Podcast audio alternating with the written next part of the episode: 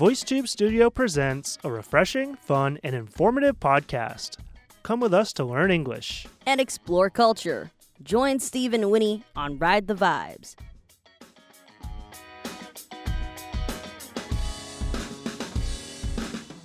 Hey, everybody, welcome back to Ride the Vibes. This is your host, Steve. And this is your host, Winnie.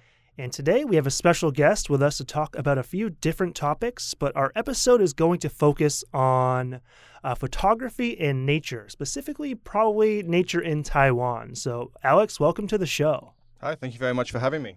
Of course. Um, I thought a good place to start because you have a very interesting upbringing. You don't have the typical, like, born in one country, raised there, went to school there. You bounced around a little bit. So, do you want to kind of introduce your background and also a little bit about who you are? Okay, no problem.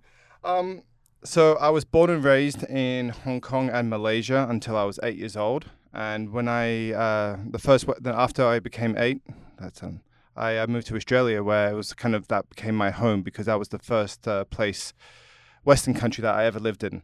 Um, my parents are originally English, but they didn't like the English weather, so moving to Australia was definitely a nice uh, aspect of uh, a new life and a new beginning. But soon after, um, my father, who had the travel bug, decided to move to Taiwan to build the Taiwan High Speed Rail. So, next minute I know, I'm growing up in Taiwan and I did my entire high school here.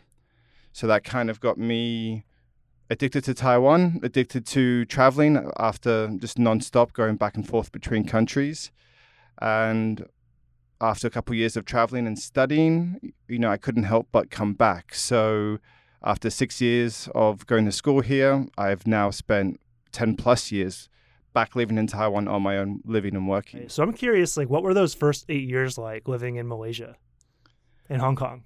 Well, back then was before 97, so it was definitely like the strong British influence of, you know, the old Hong Kong.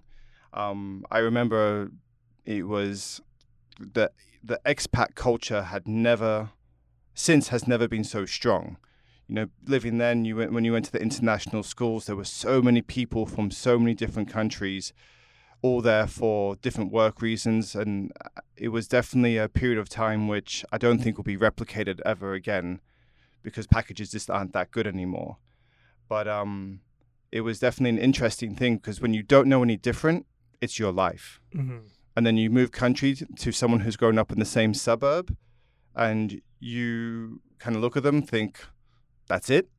And you don't want to be rude, but you kind of think, all right, you know. So I think it was definitely.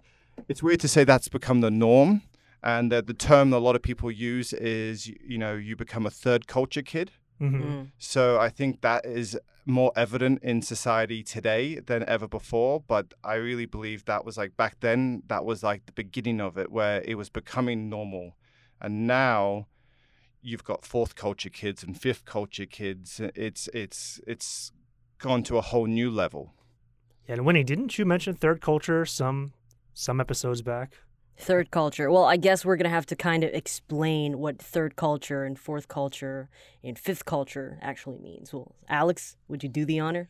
Yeah, so third culture is you you're from so maybe your your parent is British, your father is American, but you grew up in in, in Asian culture.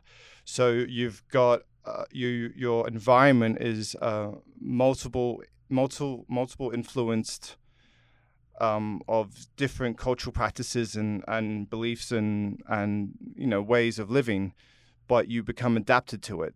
So, but now you get that in a higher sense because maybe a kid has grown up in two or three countries like me, which usually happens because your parents get you know they get two year contracts and they move country. So you've got this idea of fourth and fifth and sixth culture is because in your early years where you're very influenced, those cultures influence you as a person, which helps define who you are, rather than just saying I'm American or I'm British. You're actually, well, what am I? Because you are a bit of everything. That's a beautiful explanation. 基本上，呃，他刚讲的 third culture，然后这个 fourth culture 那些东西啊，就是你的爸妈可能像 Alex 的 的这个例子，他就是他爸妈是英国人，可是他之前在呃香港啊，在台湾念书，然后又在澳洲长大，所以他的文化就会比较多元。因为他在住这些地方的时候，他年纪比较小，所以他会吸收到各方的文化。So I'm just curious, do you consider yourself Taiwanese at all? I used to call myself Taiwanese.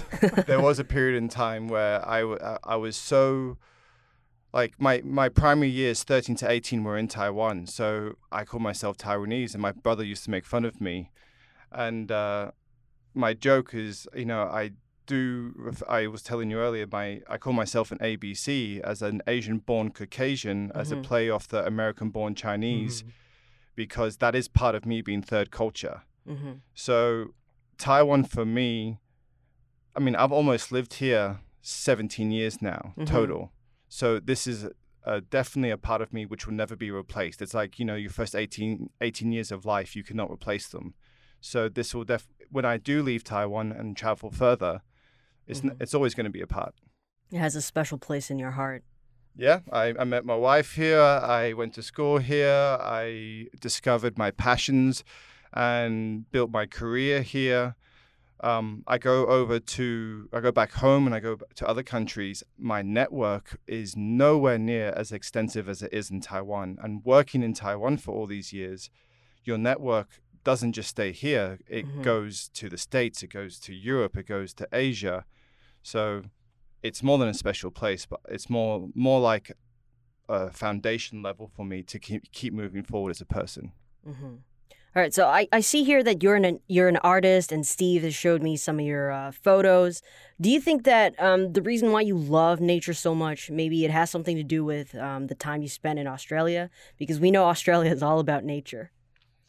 Yeah, the, the you know we live outdoors in Australia. Everything in Australia is about you know being active. Like you can't help but notice that in the culture there um, I, I would definitely say that that had a big influence uh, influence on me. But to be honest, I'd actually say what sparked that was actually Taiwan, mm-hmm.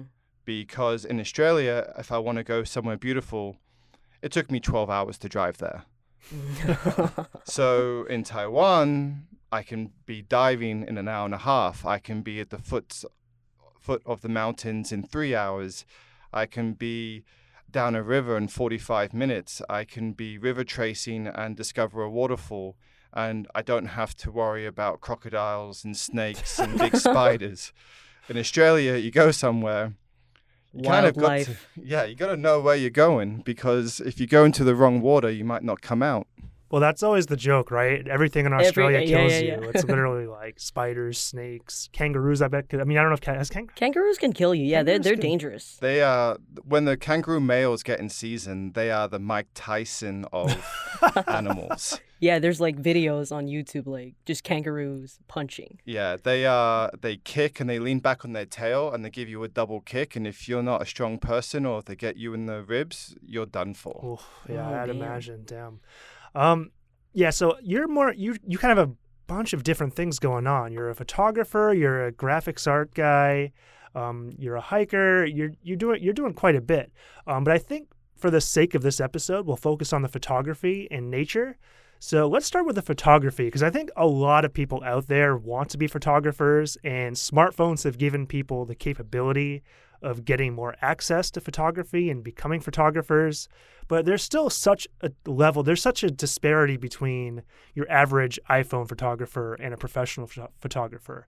And I'm wondering like how you got your start and like maybe uh, you could give some advice to people who might be more interested in going from basically just iPhone hobbyists to more professional uh, photographers.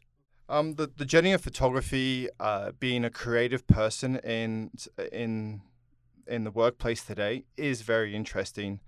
Uh, the way that I got started was in high school. I did traditional photography with film, so I learned how to develop my own film. I learned how to take pictures, and not being the most uh, book smart personality, and did not like really sitting in the classroom. Um, photography was one of those things that I kind of was just good at. So and I was able to be outside. I was able to walk around. I was able to look at things and try and make them into something. So I think that's what got me interested is being able to walk by a door or a texture or a scene and be able to look at it and say that's a photo. And maybe someone else didn't see that. So I think for me it was a creative outlet, which is what really got me into photography itself. To continue that into further and using iPhones and cameras and all this, um, I'm a big supporter of photography or whatever you choose to be your creative outlet. There are people out there who have ten thousand, hundred thousand dollars worth of equipment, and there's people out there who have the, you know their iPhone or their Samsung. Um, the, the essential basis of all of it is is something that you enjoy doing that allows you to share your perspective with people. Mm-hmm. That is enough. If you Mhm. want to take it further, then there's a whole journey that you can take. But the essence of photography for me is you being creative as a person. And I think that is very important. Mm-hmm. It's very inspiring. I totally agree, and it kind of brings me back to that saying, like, as a, as someone who writes and plays some music, like people are like, if you ever want to, if you're writing to make money, just stop because it's just not going to happen. Um, you need to really enjoy the process, and I think that's kind of what you're saying in a nutshell. Is like you need to do it for you, and it, it kind of as a creative expression rather than as a business maneuver. And if you can make money off of it and you really put some time into it, that might be possible, but that shouldn't really be like your end goal necessarily. mm-hmm. Yeah, your your end goal, if you want to make it if you want to take the step further and you want to take it into a profession, then you know there is you can study, you know, now these days with digital photography that goes hand in hand with graphic design and you you have to be able to keep up to date with all the different um, levels of quality and expectations of the industry. But if your foundation isn't in, if you at your foundation aren't enjoying it, then it's just going to be a continuous task. So for me now, I work as a photographer and a designer. I get to play in both worlds where someone comes to me with an idea. I get to be creative and, and come up with a concept. I get to be able to shoot it. I, be, I get to be able to edit it, uh, and then I get to print it. And working in this industry for 10 plus years now and going on this pathway, some of it's been learning by doing, and some has been learning by failing, and some is just what happens in the process of when you work and you have experience because you you learn the differences by feeling the materials or by playing with different lights and by buying different cameras. So i really feel like there is a journey there professionally that you can buy the greatest camera but if you don't have the experience of why that camera is going to help you push yourself to the next level you've almost bought something that you're not going to use to its full potential right? It's just like buying a three thousand dollar guitar when you can't even strum a G chord. yeah. Well, to, to put it sim- to put it simply, it's just like buy something or use something of your own level. This will actually help you perform better. This is what I think. Yeah, I complete I completely agree with that. It doesn't we're not saying don't go out and don't dream of having that amazing camera one day, but it's a journey to get to that point. hmm Mhm. I guess a lot of people they want to rush and they just like I, I want it now. But the most important thing is that these things takes it takes time and it takes a lot of practice. Yeah. I'm Um I'm like full of these cheesy sayings. So it's like what's- a lot of people say it's not about the destination, it's about the journey. Or I get that Mhm. backwards. It's about the journey, not the destination. and that's I think very true in this case. You know, you have to really enjoy the process and the hard work and the labor and the fun, everything about it. You know, you have to really just relish it and enjoy it.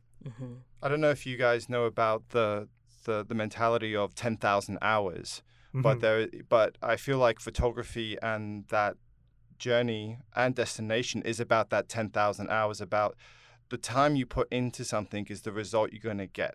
hmm So just because you buy something doesn't mean you'll get the result. Mhm. So if you really want to push forward, you can push forward with your iPhone. You can push forward with a nice camera. It's just you going out, dis- trying to do, to discover your neighborhood, your or go hiking for the first time, or take up a new sport and photograph that. Mhm. It's about you taking the leap to spend the time to understand what you're doing and then capture the journey along the way. Yeah, it's the perspective because I, you know, I've been using my iPhone and you know my little GoPro, uh, taking pictures and taking videos. It's my perspective, and I think people liked it. People are seeing the world through my eyes. Um, I guess this is also a good start, and a lot of people are also making videos either on YouTube or TikTok. Uh, tick, not TikTok. Um, I, I like that candy uh, on TikTok. they use that to um, film what they like, and that actually sort of is pretty inspiring. This is what I feel. Yeah, totally. I, I totally agree with that. Although I am like not a photographer whatsoever, but I, I admire it. I admire photographers and what they do. Um, let's move the conversation a little bit towards nature, though. So, Alex, you do quite a bit of different photography, and if you go to his website, you'll see different countries and different styles. But um, you do a lot of nature photography, and I'm wondering like, um, what about nature photography draws you in, and like, how is it different from taking like normal shots? So well, I don't want to call them normal shots, but other kinds of photography. Day, yeah, day like to day shots. And, yeah. Uh, nature and landscape uh, landscape uh, photography is easy to take, but hard to look good because you can drive up to a, a mountaintop and there'll be 50 photographers there and they all click. But I think what makes it so amazing is light. Mm-hmm. You go and see a scene and you watch the scene change between the morning, the evening, and the nighttime, and how the atmosphere changes with that light. So it's it makes you stop. It makes you look at the look at the the scene, the landscape. It makes you think about where you want to shoot.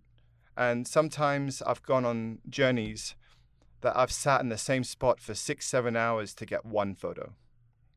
And that feeling is because you watch time pass and you watch the light pass that it's like there's that golden moment where it just makes sense.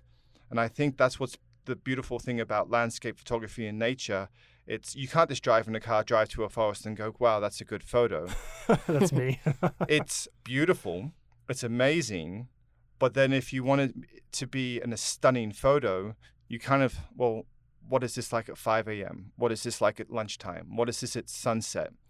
You know, what is this like on a full moon night? There's different aspects of it where you can really take one scene and you can create four different personalities, five different personalities by the time of day and the type of light that you use to shoot. Cool. Yeah, that's a really good explanation. I think that's it requires a lot of patience. So I'm wondering for you, like, what what's your favorite? Where is your favorite place in Taiwan to do to capture photography, to take photography, take pictures. Where is your favorite place in Taiwan to take pictures?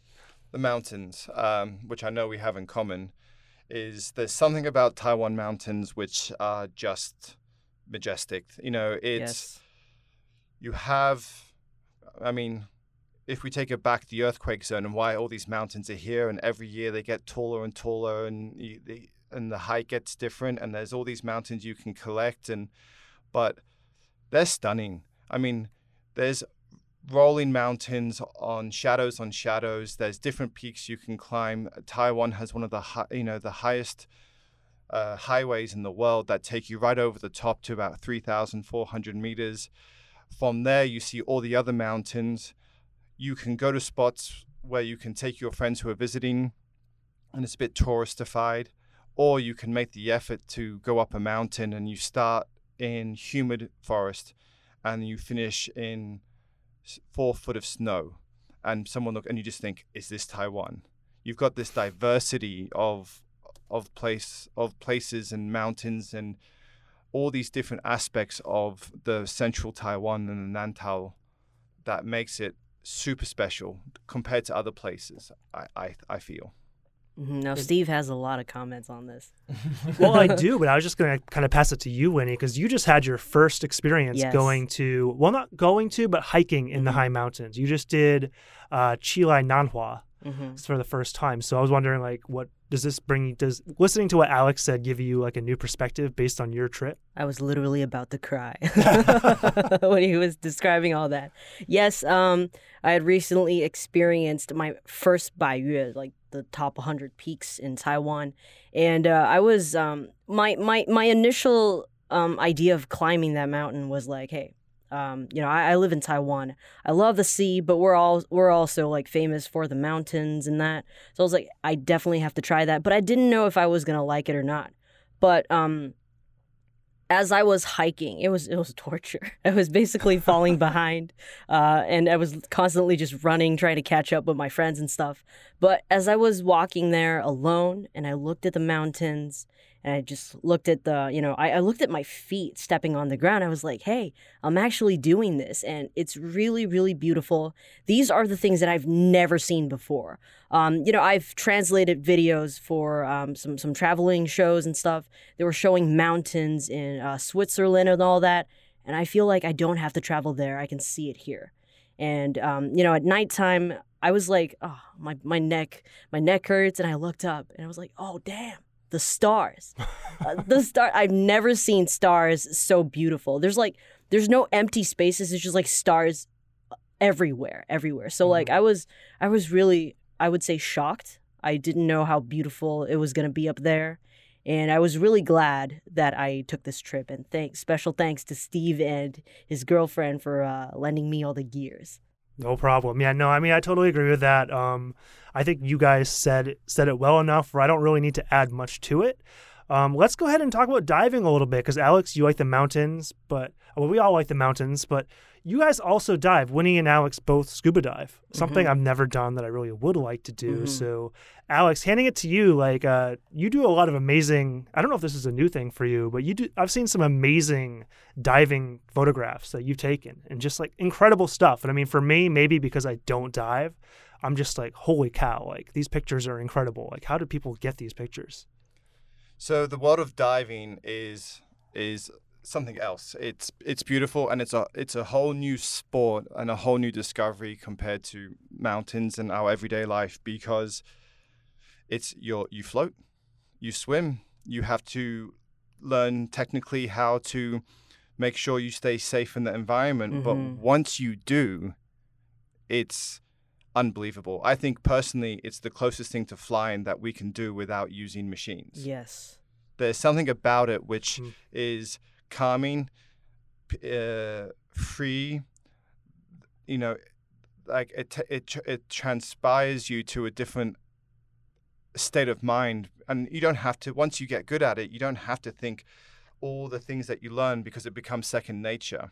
Mm-hmm. So my whole diving, I'll say career, I'm actually a PADI dive master.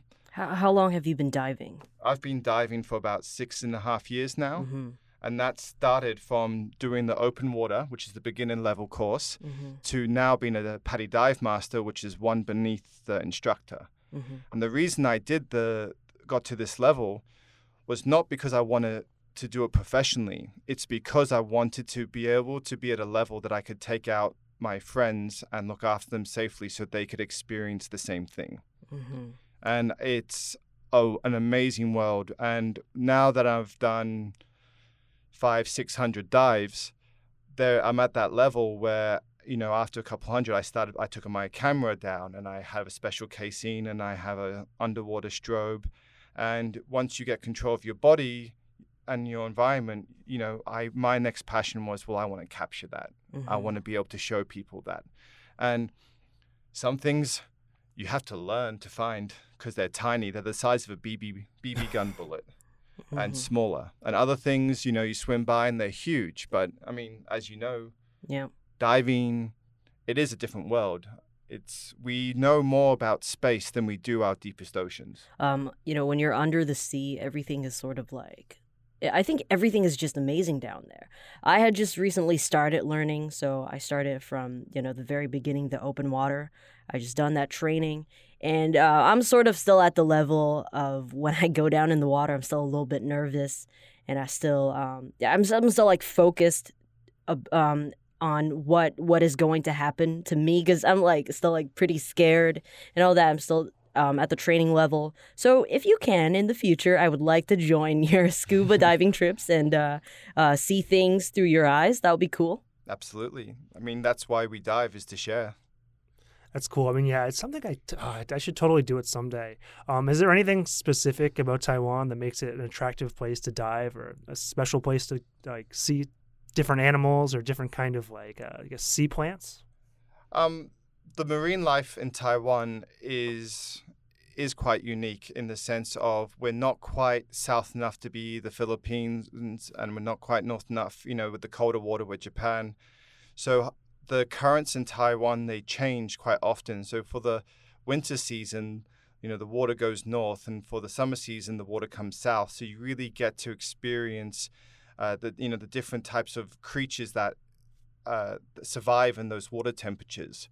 Mm-hmm. And on top of that, you know, Taiwan on the southwest corner actually has Xiaoliuqiu, mm-hmm. which is a protected uh, turtle haven. Mm-hmm. So if you you know you can talk about you know the different corals and and all that which is you know which is always a topic especially with um with the waters getting warmer but what is so special is the fact that the Taiwanese government is protecting areas for sea life mm-hmm. knowing that it is unique. You know, usually people have to fly to Philippines and all this to uh, jump on boats and buses to get to places to see all this type of marine life and three hours from Taipei, we can jump, we can be in the water, and one dive, I saw over twelve turtles. Mm-hmm. The key point here is that is so convenient in Taiwan. I was talking to a friend the other day, and she said the same thing. It's just you can get to anywhere in Taiwan within five hours, and you can just enjoy. Um, you can enjoy the city life and also enjoy the nature in such a short time. I think that is the beautiful thing about Taiwan. I before I feel like I didn't appreciate my own country enough, but um, this year after doing some scuba diving and after doing some hiking, I feel like man, I really love this country. I would agree with you because you know, with recent events as well, with COVID 19 and no one traveling, I feel like it is a time in Taiwan where the Taiwanese are all looking into their own country and really enjoying it and taking advantage rather than thinking, oh, I want to go to Japan, oh, I want to go to all these other places. Mm-hmm. Um, over the last uh, long weekend, uh, 5,000 Taiwanese visited Green Island. Mm-hmm. If you think about that, I mean, that's not an easy trip to go down and drive and the traffic and the boat to get there. Yeah. That was two to three times higher than last year's uh, visitor rate. Rate. There mm-hmm. we go. Yeah, I'm really but, glad I got to Matsu because um, we bought tickets to Matsu before the whole COVID 19 thing broke out. But now I'm hearing it's almost impossible to travel to any of the outer islands just yeah. because of how many Taiwanese people are buying tickets because they can't travel abroad.